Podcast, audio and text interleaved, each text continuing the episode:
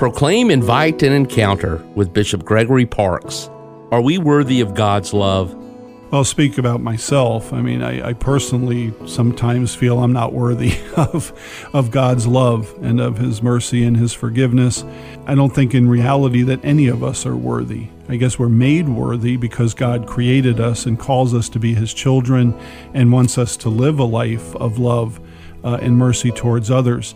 And so He so generous with His love and mercy upon us, calls us to do the same with others. But it's nothing that we earn. We can't earn God's love.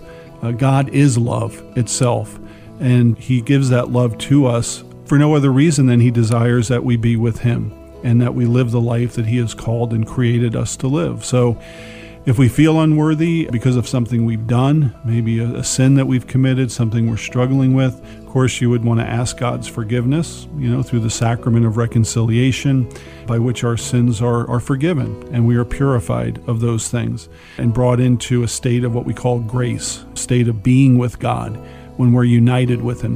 There's no separation between us and God because of sin. And that's a really good feeling. I don't know about you, but after I go to confession, I usually feel great, you know, because whatever it was that was, you know, that I was holding on to or whatever sin I might have committed has been forgiven. And it's making a new beginning in my relationship with God and with others. But no, we're, we're not worthy. But God makes us worthy because He created us and He loves us. For more podcasts or to follow Bishop Parks on social media, visit dosp.org.